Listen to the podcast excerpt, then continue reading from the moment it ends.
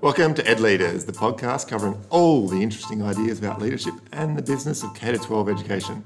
I'm your host, Luke Kelly, and joining me each week in the chair is my co host and colleague, Matthew Irving. So, without any further ado, let's get to it.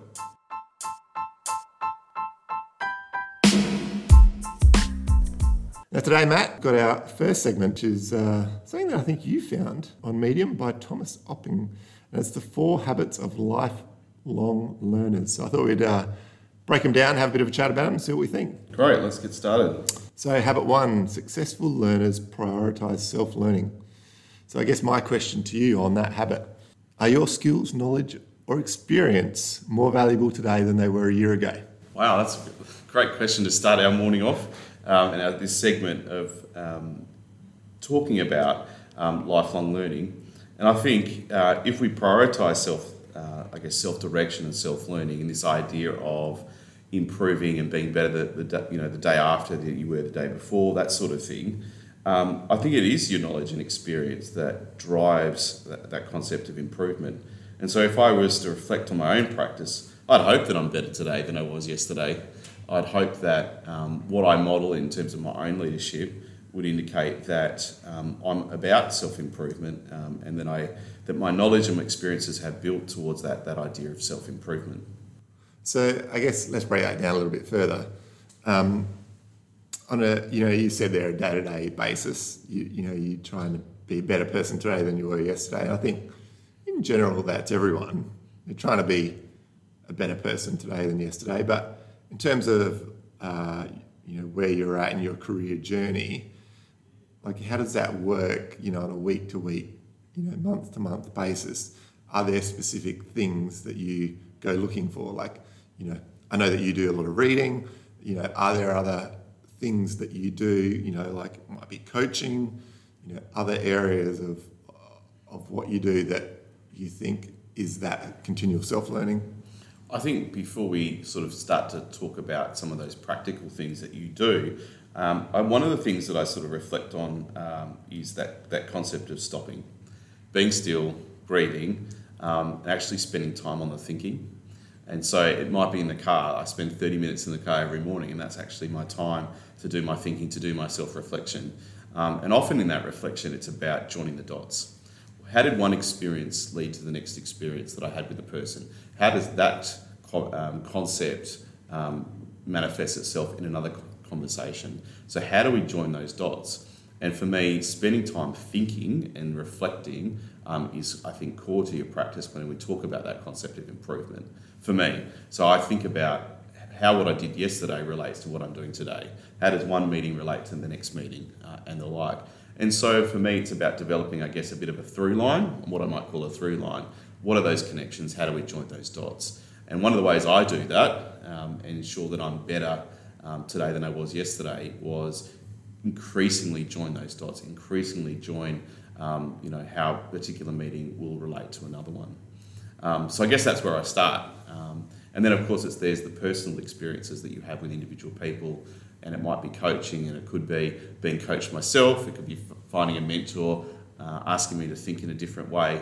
Um, so I think there are some really practical ways, but I think the first way I think about it as a leader is joining the dots. Um, but I'd be interested in your thoughts about this idea of improvement and self-direction. What does that look like for you? I think for me, uh, like the whole idea of the prioritizing of self-learning has developed over time. Um, I think as a as you know, as a twenty-something year old, I think my head wasn't really in it because I don't know if I was in the right career path yet. Um, you know, and I think that you know you, you had other factors in your life, you know, like whether it be sport or music or whatever, where you spend a lot of your free time thinking about that, um, and not necessarily on, you know, the thinking of, of what you're talking around in kind of like joining the dots and kind of connecting what this might do and that might do.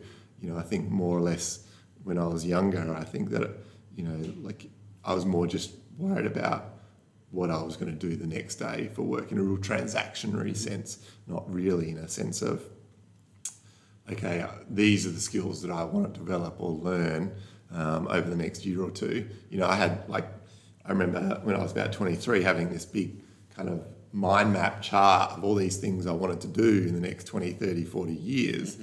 Um, and I've still got it somewhere, but it wasn't really about learning, it was more around experiences. Um, and so I don't think that I've really come around to understanding that prioritizing around self learning and probably until the last 10 years.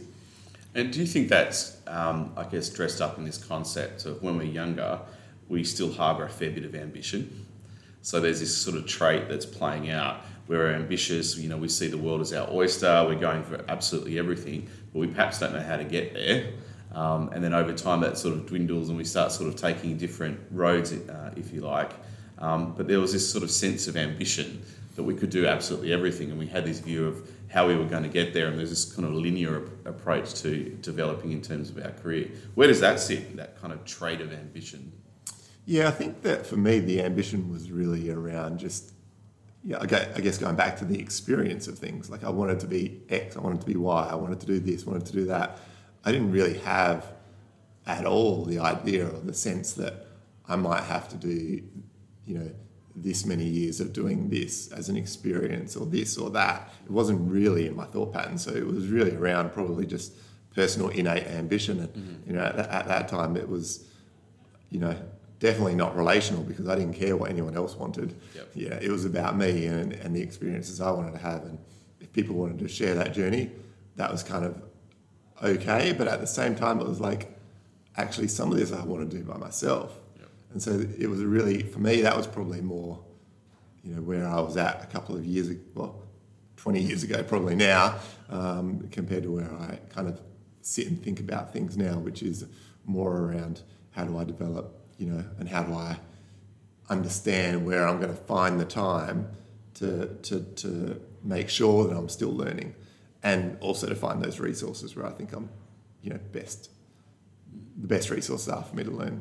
And it's kind of like this idea that we, you know, we're fairly idealistic when we're young, and, and we see that ambition. We don't think we need to serve an apprenticeship. We don't have to serve. Uh, no, definitely not. I thought I knew it all. yeah, absolutely. Yeah. And and now perhaps self learning is actually more finite. It's it's it's individual steps to progress, and it's about identifying okay what are, what are some of the gaps or some of the things I want to spend some time on, and it's bit by bit by bit by bit rather than rather than thinking we can do absolutely everything. And certainly when I reflect um, what you're saying, also on my own experience, I think there's a lot of mirroring here in terms of seeing the world and I can do this and I can do that and I don't have to serve an apprenticeship, but actually it's through experience I've gained greater knowledge, but more importantly, I've gained n- more knowledge in self awareness um, and, the, and the things that actually matter and the things that I need to, to slowly work on. And that still doesn't mean I'm, you know, I'm not ambitious. Uh, it just means that I probably have a better roadmap to success. Yeah, I think back to you know that that mind map that I was telling you about. One of those things on there when I was 22, 23 was that I wanted to do an MBA, and it was kind of like this dream of like, yeah, one day I'll do that. And it wasn't until I actually moved to Perth, you know, 12 years ago now, I was at a friend's place and he had this book and it had the journey of three guys that have done a Harvard MBA and where they'd taken themselves in their career after that. And it was probably like a real catalyst for me in terms of actually I did want to do an MBA and I am interested in continuing my learning journey. But it was kind of, I guess, as I was reaching 30 and it actually became more important to me and you know anyone who's doing postgraduate study will know that you know like you've got to prioritize that shit because that doesn't get done by itself and, and you eat into your weekends and you eat into your, your nights and you know it's hard but there's a reason why it's hard yep. you know like they want to weed out people that are not in it for the right reason and i think for me you know that journey of completing my mba was was paramount to who i am today like the confidence that i you know got from it um, and you know, where it's taken me since has been, you know, really, really valuable. I think it's also interesting to reflect on um, whether or not you would have been better to do it at 23, or actually it was when you were 30, you were more ready. Absolutely more ready as I was 30. Like as a 23 year old, there's no way I would have gotten the value from it that I that I feel like I have now, and I think that it's reignited for me that that that idea that I want to be the lifelong learner I know that we talk about that in education a lot, that we want to instill that in kids. And for me, it's been really interesting because I don't feel like I thought that for 10, 12 years. You know, you'd still go and do your PD, at, you know, in the workplaces you were working in. I remember being in a job up in Brisbane, um, back in corporate world, and going to this PD because my manager thought it was a good idea. And I remember sitting there like halfway through the day, just Yeah. just like How many times not, that? Not being interested at all, but Yeah. um, you know, and for me, like when I reflect on those sorts of things, it was again just reinforcing that I was just not interested Yep. in that career space, that career path, and learning at that point in time. But I think even though we're trying to teach kids that now, sometimes you still might not realise it for ten years after you've finished your first university degree. In some situations, Absolutely. It's only when you reflect back. And, um, and I think what's interesting about the PD, particularly for leaders, um, is that, you know, we, we see something go, oh, we've got to be part of that. Yeah. And we jump to it because it's got the word leadership in it. Um, rather than actually feeling motivated, therefore engaged, and therefore getting value out of it. And, um, you know, there being some sort of purpose to it. You know, we sort of gather up all these things like a bag of lollies and we think that's going to be the magic pill. Yeah. Um, rather, I think what we're reflecting in our article today is actually it's got to come from self. Um, rather than that, that external or extrinsic motivation, it really needs to come from that intrinsic uh, and self awareness um, and where you want to get to. Um, so it's really interesting, and you know, I think a lot of the times we talk in school leadership and, and school professional learning, and how seldom uh, does that actually bring value to the organisation. There's a big gap often, um, and I can't help think that we, we're missing um, a trick here. If people aren't motivated, if they're, they're not going to engage, if they don't engage, it has very little value. Um, and so I think that idea of being a self-directed learner, we talk about it with our kids. I think we'd, we'd be uh, well advised to spend some time thinking about that for ourselves. Yeah, and I, you know, like, and I know that I've mentioned this before, but for me, it kind of, you know, the bit that I find fascinating about that, and that's in both corporate and, um, you know, in, in education, is I've never been asked that in an interview. You know, again, like it's a it's a valuable trait, that ability to be a you know a lifelong learner. What what does that mean for you? Yep. What does, what does that look like? You know, and I, and I think for me that that's a really interesting part of who we are as people. And if you're a lifelong learner, there's probably nothing, no challenge that you don't feel like you can't actually rise to because you can learn it. Um, you know, so I think that, and I guess the last point I want to touch on here for the priority part around self-learning is I actually find it harder now than ever. You know, like, you know, we were just talking earlier about, you know, before we got on here about our kids and, you know, the weekend and, and finding that time, I think, is harder than it's ever been. But ultimately, that's what makes it a little bit more rewarding because you've got to zero in on what it is you really want to put into your brain. Yep. You're not just sort of chasing, um, you know, rabbit holes and I've got to do this and I've got to do that. Um, the time that you do carve out is actually quite meaningful. Uh, yeah, I couldn't agree more. And I think the thing that I find challenging about that is knowing or finding the good stuff. Yep. And that probably leads us on to our next point, which is that uh, effective learners are voracious readers. Yeah. Look, it's something that I've heard um, a lot of leaders talk about um, to the point that leaders, uh, particularly in schools, carve out time for reading. If you're not reading, you're going backwards. Um, the, this landscape changes so much. Um, so even just for your own, if you're leading, um, having a sense of what's happening, you know, in the broader landscape in education, it's really, really important. Um, but I think in terms of that being self-directed, but also um, wanting to, to, to, I guess, pursue self-improvement, reading is absolutely essential, um, and more so than ever. Um, not only does it expand your vocabulary, but it expands your worldview.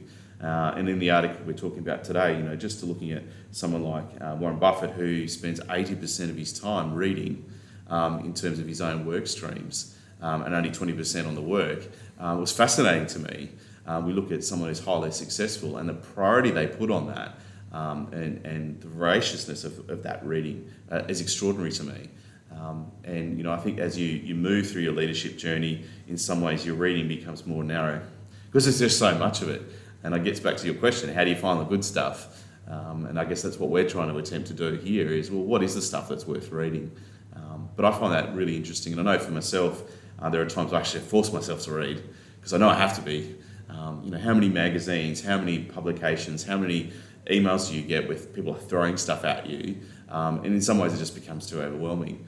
Um, but knowing that actually today I've got to spend 15 minutes, 20 minutes reading, um, so I can just keep atop of things, but also it's reflecting on actually this is even expanding my own knowledge. It's expanding my own understanding, um, and surely that's a trait of being a self-directed learner.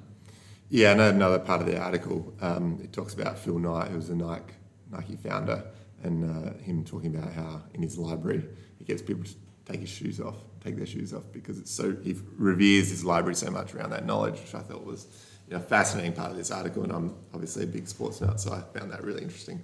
Um, but yeah, I mean, the same for me. I, you know, like I, next to my bed stand, I've probably got, I reckon at the moment, probably 16, 20 books there. Some haven't been opened yet, some halfway through, some that I read over the last you know, few months, and um, you know, magazines as they come and go as well, which I think is really interesting. But one of the things that I read, um, was a quote just recently, and it was it went along the lines of the fact that if you're reading what everyone else is reading, you'll only think what everyone else is thinking. Yep.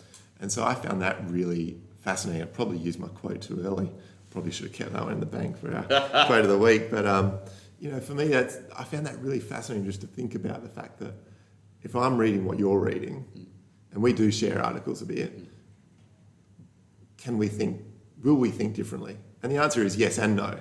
Like you're forming an opinion or a view on something, which might be at polar opposites. Um, you know, like you know, you follow American politics, and you if you're reading Breitbart, and we're on opposite ends of the political scale, you might have very different opinions on what was written.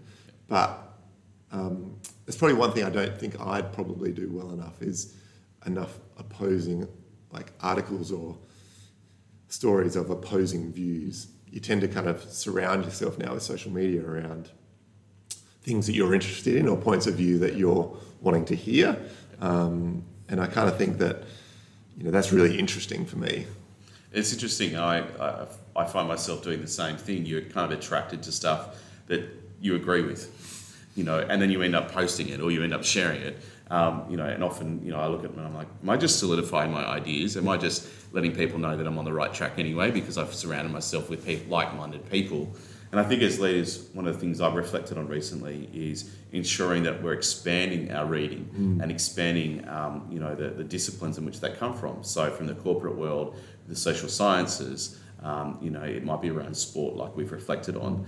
Um, and for educators, I think we're drawn to, to, to you know, creating our own rhetoric and, and our own, um, you know, views around education. Sometimes I think we'd be better off just expanding our view um, and actually getting into different disciplines. Well, what is medical science telling us about education and how does it apply? How does the corporate world apply to, to our current circumstance? Um, you know, and living in the world we're living in at the moment um, and being in a, in a in a, an organisation that really is a business, uh, you're going to have a handle on some of this stuff. Um, and there is value there, and there are things for us to consider. And you know, I don't know if I've sat in a, sat in a leadership meeting in the last six months where we haven't talked about what's happening in the business world, where we haven't reflected on what's happening in our community, um, what's happening in, in the houses of our families. Um, so I think it's incumbent of us to actually expand our reading and not necessarily be drawn to educational stuff that we agree with. Yeah, I, I, I think you're spot on there, and I think that you know that's really interesting to me talking about you know the management of a school and, and it's you know it's morphing more into that business, you know, and that less and less at a leadership level are you talking about the minutiae of teaching, which I think is quite fascinating for a, for a business that does education. Yeah, absolutely. Um, so I think there's there's a great uh, I think challenge for all leaders um, to, to expand their worldview by looking at different disciplines. Yeah, and I guess I go back to that same point. It's just it's just challenging to find the articles that are and the and the books and the stories that are that are adding value to that. Really interesting. All right, uh, habit three: efficient learners. They maintain to learn lists. I hadn't heard that word before, to learn, which I thought was really like I think I need a to learn list. Yeah, I, I found that really interesting to sort of reflect on a to learn list. You know, we're very good at having to do lists, but to learn just captures, um, you know, your imagination about what do you really want to get after. And I think let's get back to that conversation we had at 23. We felt like we need to learn this, this, and this, and we needed to tick these lists, and then that would make us more knowledgeable, and we'd have greater understanding, we'd be more employable, and and, and the like. But to just capture that, what's our to do to learn list we talk about this with our kids. We talk about, okay, what are your gaps? Right, how are you going to address them? and we sort of break these things down. When was the last time we broke that down for ourselves? Yeah, but who's asking us that? Well, that, that's that's that's what I'm. You know, we are doing that with the kids. Like we, sh- we well, I think that we do that quite well. Like why don't we model that? We, yeah. We just don't model it. Yeah. Um, neither do we model this concept of providing constructive feedback and, and acting on it, uh, and then having a follow up conversation. So, how did that work for you? Um, we talk about it in terms of performance, but let's let's get back to the to, le- to learn list for a moment. Um, I found that really really challenging because it requires deep thinking, it requires deep reflection, uh, and it's not about saying, well, here are my deficits. It's about looking at that ambition. It's about looking at that intrinsic motivation. What are the things that you want to get after? Um, and what's the process of learning that you need to go through rather than a scattergun approach? Well, I'll do this PD and PD and hopefully I'll learn something out of it. Uh, this is more purposeful, this is more directive, this is more uh, innate. Um, I found this really challenging, and even when I tried to reflect on what are the things I wanted to learn, I was like, oh, okay. Uh, and I think also as leaders, it's very hard to identify your to, to learn list when you're in a position that doesn't necessarily lend itself to that. And I reflect on mine, you know, I have a very strong academic and strategy uh, experience, and some of the things that I want to learn is is dealing with more complex, you know, student matters or dealing with much more complex, um, you know, legal issues and those sorts of things. Well, no course for that. no course for that, you know. Um, you know, how do, you know, let's let's have a talk about a course. Yeah. How can I be awesome in off-road conditions? I mean, wouldn't that be an awesome, Yeah. awesome course? But where is that? Yeah. Um, so is you to do, to learn list more um, reflective of your own experiences, Yeah. or how much of that can you be deliberate about? Um, I found it really challenging. I, really like that insight. Yeah, you heard it first year in Ed Leaders Special, the off-road course in uh, Yeah. leadership of education. Let's do it. Um, yeah, I guess um, you know going back to the to, to learn part, I think um, where I wanted to go with that was also just talking about the things that you want to learn because you're interested in them versus the deficits and why you should learn something and and kind of I think as you get older you come to understand where both are. Again but kind of understanding how much time do you spend on each. And like there's some things you know classic case the other day um, yeah something came in my mailbox around copyright. Um, and I was like Oh, that would have flo- flowed and I was like, you know, it's really interesting because part of my role needs me to probably learn more about it, but am I interested in it? And do you do I want to attribute the appropriate time for it? And so I think that's a really interesting thing as you become, you know, more into middle, middle management, more into leadership roles, around, you know, devoting that time to the things that you're really interested in versus the things that you probably need to learn. Yeah. And I found myself uh, uh, very reflective of your copyright uh, moment last week uh, around risk and governance and the latest um, sort of standards around that. Um, and because I do, you know, sort of policy work, really important that I'm actually over that stuff. Does it float my boat? No. Um, but is it important in schools? Absolutely. And it's important that, that I get on top of that. But I don't have that intrinsic motivation to get on top of that and want to be the guru. Um, but there's a level of understanding I must have.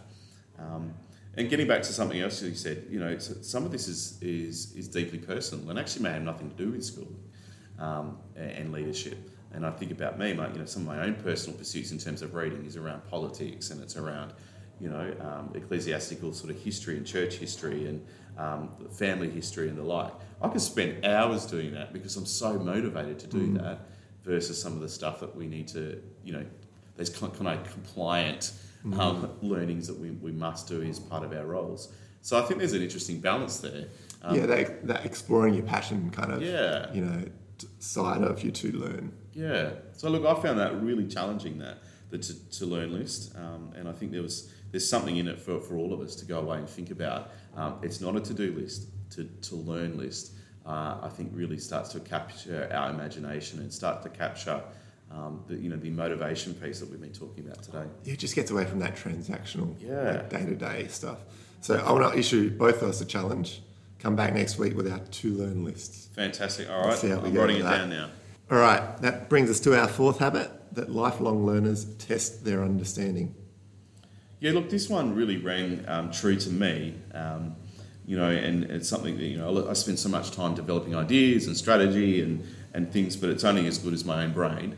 Um, and then finding people that agree with me, well, that's limiting as well. And I think for me, this part of, uh, of our article is really saying, all right, you've got a, a, level of understanding, you've got a level of, of knowledge, and you have a level of idea. It's actually incumbent of you to go and share that and test it. Um, get you know get people in the room that are not necessarily going to agree with you. Um, really, really shake it out and, and, and, and play with that idea. Um, ensure that that idea gets refined and gets better. Don't act as if you're you know in a vacuum and you know you go go to you know your line manager or you know your council and say I've got this brilliant idea. Um, I think we need to ro- road test those things before we get to that point. Um, and when you road test, you get a better idea. And for me, my experience has been those things always land better because you've done your homework, you've prototyped an idea, you've played around with it for a fair while. Uh, and sometimes that experience takes a little while. And sometimes I think for leaders, we just get impatient. We've got this great idea, we want to share it with everyone, and we're going to implement it tomorrow. Oh, actually, we should have implemented it yesterday. Um, but sometimes I think there's, there's a benefit here of going slow, um, testing your ideas with a range of people, knowing that you don't act in a, uh, in a vacuum, and ensuring that the views that you're getting um, don't necessarily align or agree with your own. Yeah, I mean, I think that um, you know I'd agree with that, and I think that you you run the risk of you know idea overload when you when you kind of just new idea after new idea after new idea.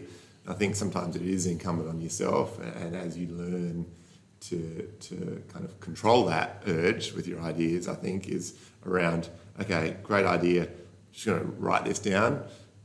Let's come back to it in, in a couple of days or two. I know I do this all the time because I have all these like amazing business ideas. and I come back a week later and I'm like, what was I thinking? Yep. Um, but I do, I, I, definitely take your point. And one thing I definitely have felt, particularly probably in, in my current role more so than I've had in others, is that ability to start with something and then you've got a team of two or three or four good minds around you that you can workshop things with, like explore, question, and the product always ends up better. Absolutely. You know, and I don't think I've necessarily felt that before. And maybe that was a, you know, an arrogance thing or something as I was younger, like, you know, what you were talking about before around feeling like, I got this. But actually, if you get the right people in the room around you to question with the right questions, something can be infinitely better than what you originally started with. Yeah, and I like that idea of having a book of ideas. You know, when you're, you're thinking so rapidly that you capture those things and then think, okay, which is the one that's most feasible? which is the one that's going to leverage. Usually for me, it's none of them. leverage the strengths of the organisation. But, but for me, and I, I really challenge, challenge myself on this, is which is the one that's going to have the greatest impact? That's the one I want to road test. Um, and the other thing that I've learned uh, acutely is that with so many ideas, some people aren't going to be with you. um, and so, as I said before, timing is, is, is something you need to consider, and these things take time to develop. But when you land your idea is just as important. And there are times in the life cycle of a school, um, we've talked about this before, don't land a new idea. it ain't going to go so well. Yeah. If it's week eight of term four, uh, good luck to you. Um, and so that's like career suicide, right there. Yeah, absolutely. So I think I've learned better as a leader to to know when to land something, to know what my window is. And some people say to me, um, you know, Matt, when when do you land most of your, your sort of ideas or your strategy, etc. Uh, term one and maybe the beginning of term two is gold for me, and, and I need to be thinking 12 months ahead uh, in terms of the things that we want to get after. And if I haven't landed them, if I haven't planted the seed in that period of time, uh, things get away from you in schools, um, and the less likely a, a, big idea that's going to require some level of change um, is going to be successful. Um, so I think that the timeliness is something that I've learnt uh, a lot about, and and spending time though on that ideation, the, the design thinking process that really needs to go into something. So when you do land it, it, it really hits the mark. You've got council on board, you've got the other leaders around you on board. Um, so I think I feel, I feel like I've learned a lot uh, about this concept of really testing your ideas. And I just, you know, to add to that, I think the one thing I've seen play out, particularly where we are now, is around planting that seed and giving staff plenty of time for that to kind of germinate within. Um, that it's not we're going to make this change and the change starts tomorrow. It's you know incremental. It's on the horizon. Everyone's aware that it's coming. Said it before, but do what we say we're going to do. Yep. absolutely. And I think we potentially we've got another episode coming here around change management. Um, so I'm sure that, that that'll um, sort of segue into to another episode that we do around in managing change. Yeah, absolutely. And I think just going back to the to the habit, I think you know testing testing understanding. I think for me the other interesting part of this is you know I listen to a lot of podcasts uh, as well, going to and from work. But I think it's really interesting for me because like I love taking a concept that I'm hearing about you know in startup world or in sport or in you know other areas of business and kind of going how could we tweak that and use it for our marketing in an educational setting or how could we use it in terms of risk or compliant or a new program that we're doing you know so, so for me it's really always trying to test what I'm hearing about things that are happening in other parts of the world and I do this predominantly on podcasts and driving because I have time um, but how that how it can then get applied to other areas of, of what we do I think coming from a corporate world like you have um, I think there is a natural disposition to be able to do that. Um, because you've lived that world and now you're living an education world mm. um, and those dots for us. And I think that's a, that's a really interesting skill set based upon your experience that brings value. Um, so, yeah, I think we, we could all learn something from that. Mm. All right, that takes us, uh, that's the end of uh, our four habits of, uh, of successful uh, learners or lifelong learners.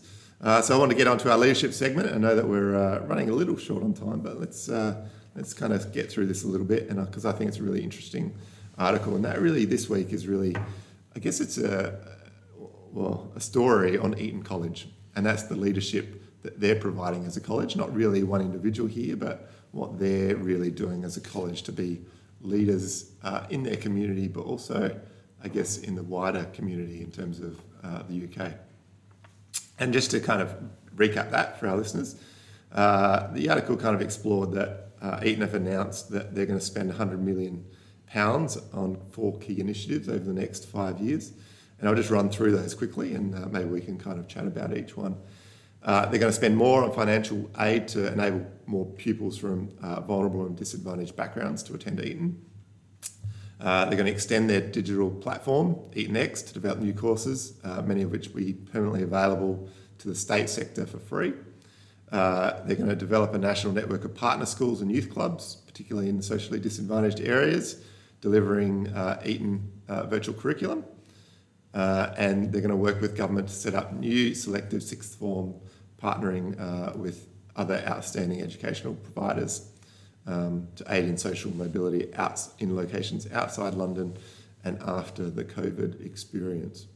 I thought this is a really interesting uh, space for you know 100, 200 year old organisation and one with the, the brand recognition of Eton to, uh, to move into this space in, in this crisis. What do you think, Matt? Well, I'd love to be a fly on the wall uh, when they were developing these um, strategies and, and different projects because I guess it's that that sense of where where is this coming from is a thing that I guess it's worth exploring.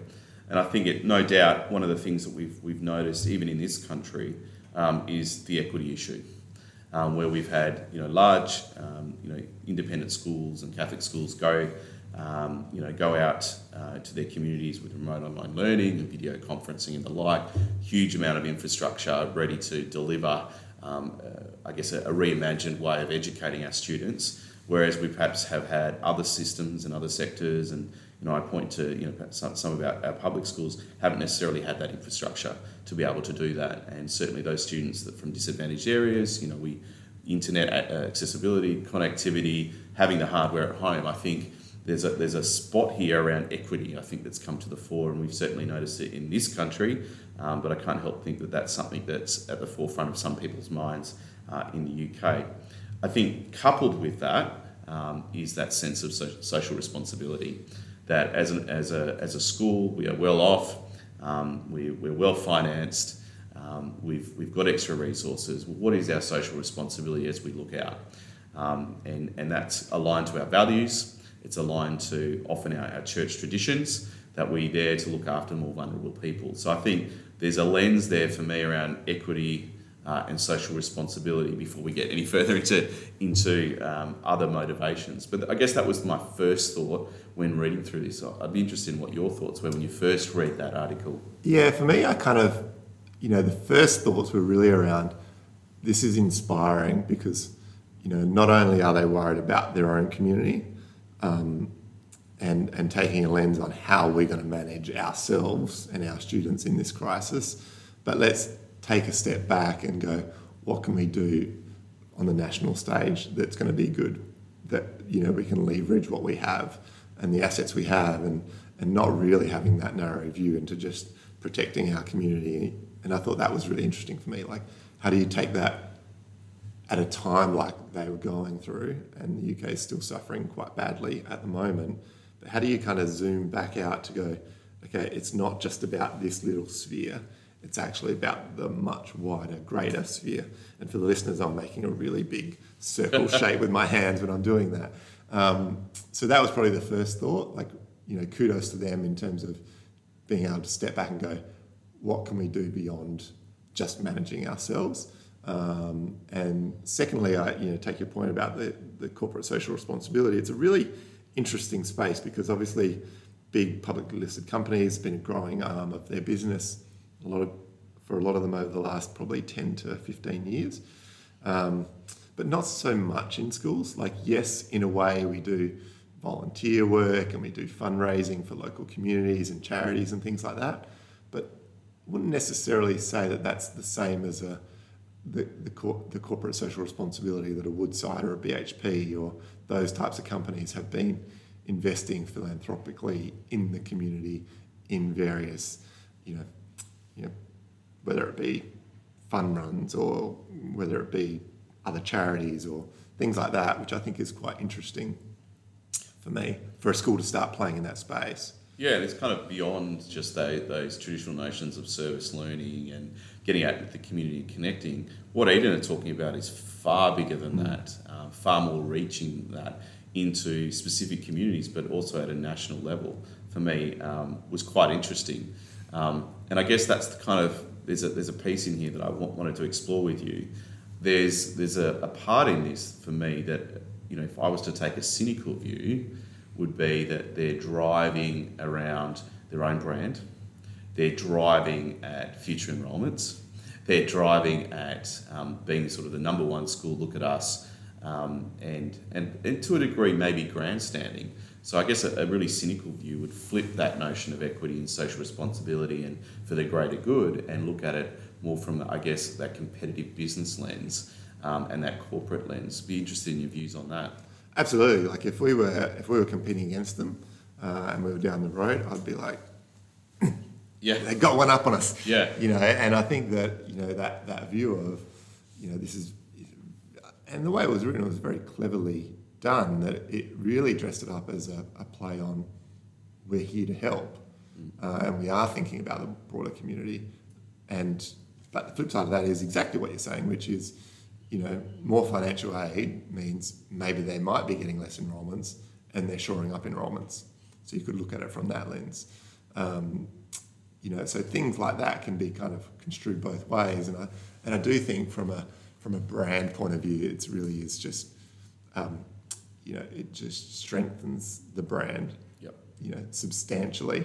I mean, I don't think, think I've only heard of one school um, in Australia that's kind of played a little bit in this space um, over on the east coast, um, but the brand you know, is so strong and just reinforces their brand values and the strength of it and right, the yeah. association with it and the you know the the old scholars that you know the alumni that are from Eton just feeling a part of something that's great and you know so I think it's it's a it's a really interesting um, you know 25 million pounds a year no, 20 million pounds a year over five years like each year you know substantial dollars but not not heaps you know in the whole scheme of probably their revenue on a yearly basis um, but yeah, certainly a lot of brand value that's been generated from, from this announcement. So there's like a fine line here. You know, there's there's the one around wanting to, to, to I guess act in the greater good of, of you know students nationally and you know deal with equity uh, equity and disadvantage versus strengthening their own brand um, and you know strengthening up um, what they're about, but also that that I guess projection of their own values. And so there's this fine line, and I think the way this is written is is very clever because it plays on both. Um, and I just sort of reflecting what's happened here, in Perth where we are. Um, you know, there's there's programs that I know that we've run just quietly under the radar. We have a very strong view of sort of word and deed, and we do things quietly. And we've been you know working with vulnerable people, and we've been providing pastoral care and meals and those sort of things. But we haven't done anything about sort of capitalizing on our brand and pushing that out and making that public and you know getting media releases and the like. Whereas I've seen other schools do that where they've sort of there's been an element of grandstanding. Look at us; we're the ones that are looking after the sort of vulnerable people in the community, and you know you should get on board. And it's you know it's representative of our values of being global leaders and global citizens, and it's got that it's it's got that smell about you know grandstanding and being more about their brand rather than actually goodwill. Um, so I, I guess I've seen both sides, but I look at this Eton one, and they've they've there's a fine line there, but I think they're playing at both, and I think you know, when we read this uh, article, I think they've, they've really hit that well. They've really hit the mark in terms of balancing both their corporate but also their social responsibility. Yeah, I think, you know, for me, um, you know, I think it's just a win-win. Mm. You know, students are going to win. Uh, people from disadvantaged backgrounds are going to win, hopefully. Um, you know, the national broader picture is going to win, uh, and Eton's going to win. You know, that like the clever part about this is there's really not really any losers. Yep. Potentially, apart from some of the competitors, which maybe didn't get the brand exposure or haven't moved quickly enough in the space. So really, a, a very well thought out strategy. Um, and, and as I said, when we started talking about this, I would have loved to have been a fly on the wall as that those board of governors um, and, and the leadership team were discussing this. Um, there's a lot of thinking that's gone into that. Yeah, and, and I guess it's an, it would be interesting to know whether that's come from the leadership within the school or whether that's come from the executive council leadership um, and whether there was any, you know, um, you know, whether they're all on the same page yeah. or, or, not would have been fascinating to know. Yeah, fantastic. All right, uh, interesting observation of the week, Matt. Uh, we'll keep this quick, um, but I'm going to read an article uh, about uh, here in Australia a couple of weeks ago that uh, Compass Online were saying that um, with 2 million users in their system and 1,800 schools, that the absentee rate was about 4.8%, which is about half the normal rate. Uh, and just wanted to explore that a little because I thought that was quite fascinating that we would see. Um, of course, it makes sense in a way um, that people are at home, but more people, uh, more kids engaged in an online product um, and the, when they're at school. So yeah, I, I, I, was a great observation. It was an observation that I also was sort of reflecting on over the week. That's been um, we certainly have seen it here, where not only sort of Compass are reporting that across their eighteen hundred schools or whatever they work with, but um, looking at our own school and our um, our attendance rate online was far higher. Um, fascinating to me, and, and kind of unpacking that, I think I've, I mean, I guess it's my own observations really, but um, I think there's something to be said about choice. Students didn't uh, don't necessarily have the choice to come to school. You know, parents dropped them off and we're off to school today. And, and but when we went to this online environment, they had a choice to to log in at, at 8.30. They had a choice to move to their next uh, subject and the like. And I can't help think that giving that empowering our students um, to be self-directed, to be independent, had something to do with it. Um, I've got nothing to qualify that with, but I've got this sense that that, that happened. And, and I guess how I qualify it to a degree is what I've seen when they've come back to school, where there's a greater level of engagement and motivation and self direction. Um, so I can't help think, but giving choice and empowering our kids, we've seen greater engagement. I think the, the second thing for me is many of our kids have reported their preference for learning and that they've actually enjoyed learning online. It's a preference of theirs. Um, and some of them have pointed to the fact that teachers talk less, that they give them 10, 15 minutes of instruction, they can get on with their work. And in terms of their own learning um, preferences, it's actually matched um, how they like to learn, which I think is really, really interesting. Um, no doubt, you know, if I was cynical again, we're being cynical a bit today, um, there's always that novelty uh, aspect. Um, and I, probably the last thing for me would be that even if you're not feeling great, even if you're feeling slightly unwell or you're, you know, you're feeling a bit down and, you, and it might be easier not to come to school, um, your laptop's there, you're in your home, there's a level of comfort, and I can't help think you're more likely to, to engage in learning um, in that environment than potentially coming to school. Um, so maybe that would be the you know sort of three or four things that I would point to um, as potential uh, arguments for why we've seen this increase uh, in attendance. Yeah, I guess um, you know the cynical part of me to start with that part would be saying that well they didn't really have a lot of choice. They couldn't go anywhere. Uh, you know they couldn't they couldn't go and socialise with their friends. The malls were closed. The, you know the movies were shut. Um, skate parks were shut. You know stadiums were shut. Basketball, football couldn't go outside. Um, so it wasn't a lot else for them to do. Um, so that would be my cynical uh, starting point. Um, you know, but for me, I kind of think that um, where, when I started reading this, I had a couple of thoughts, and one was around what can leadership learn from this.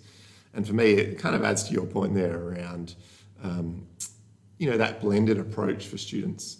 You know, like does it work better for some students to be able to learn in that kind of format?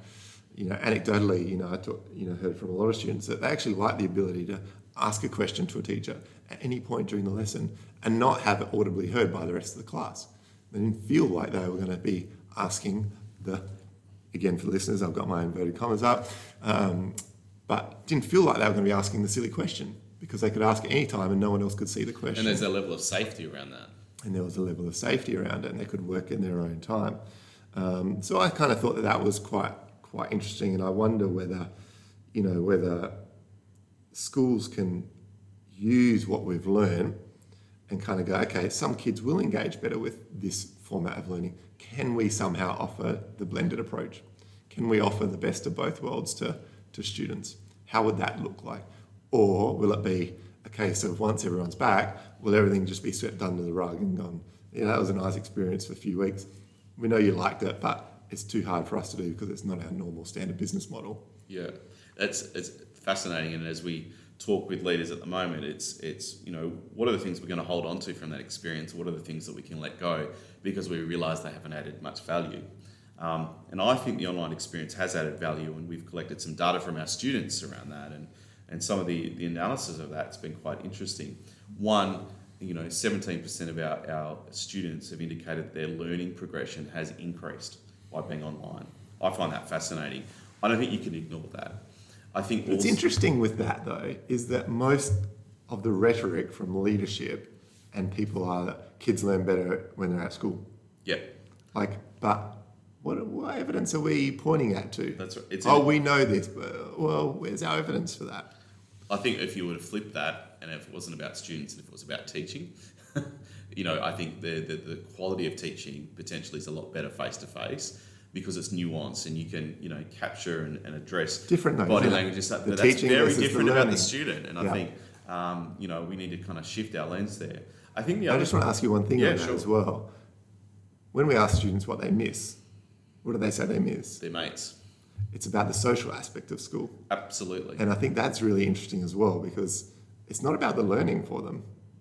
It's about their mates, their friends, their socializing, that aspect of school life is really important to them. Absolutely. And do we undervalue that a little bit as an you know an education provider that we think that teaching is the main thing that we're here for? Yep. How actually it's the growth of the student and the social aspect of being around 150 other kids or 100 kids or 300 kids of their age, but more importantly, their friendship circle of 10 or 20 people.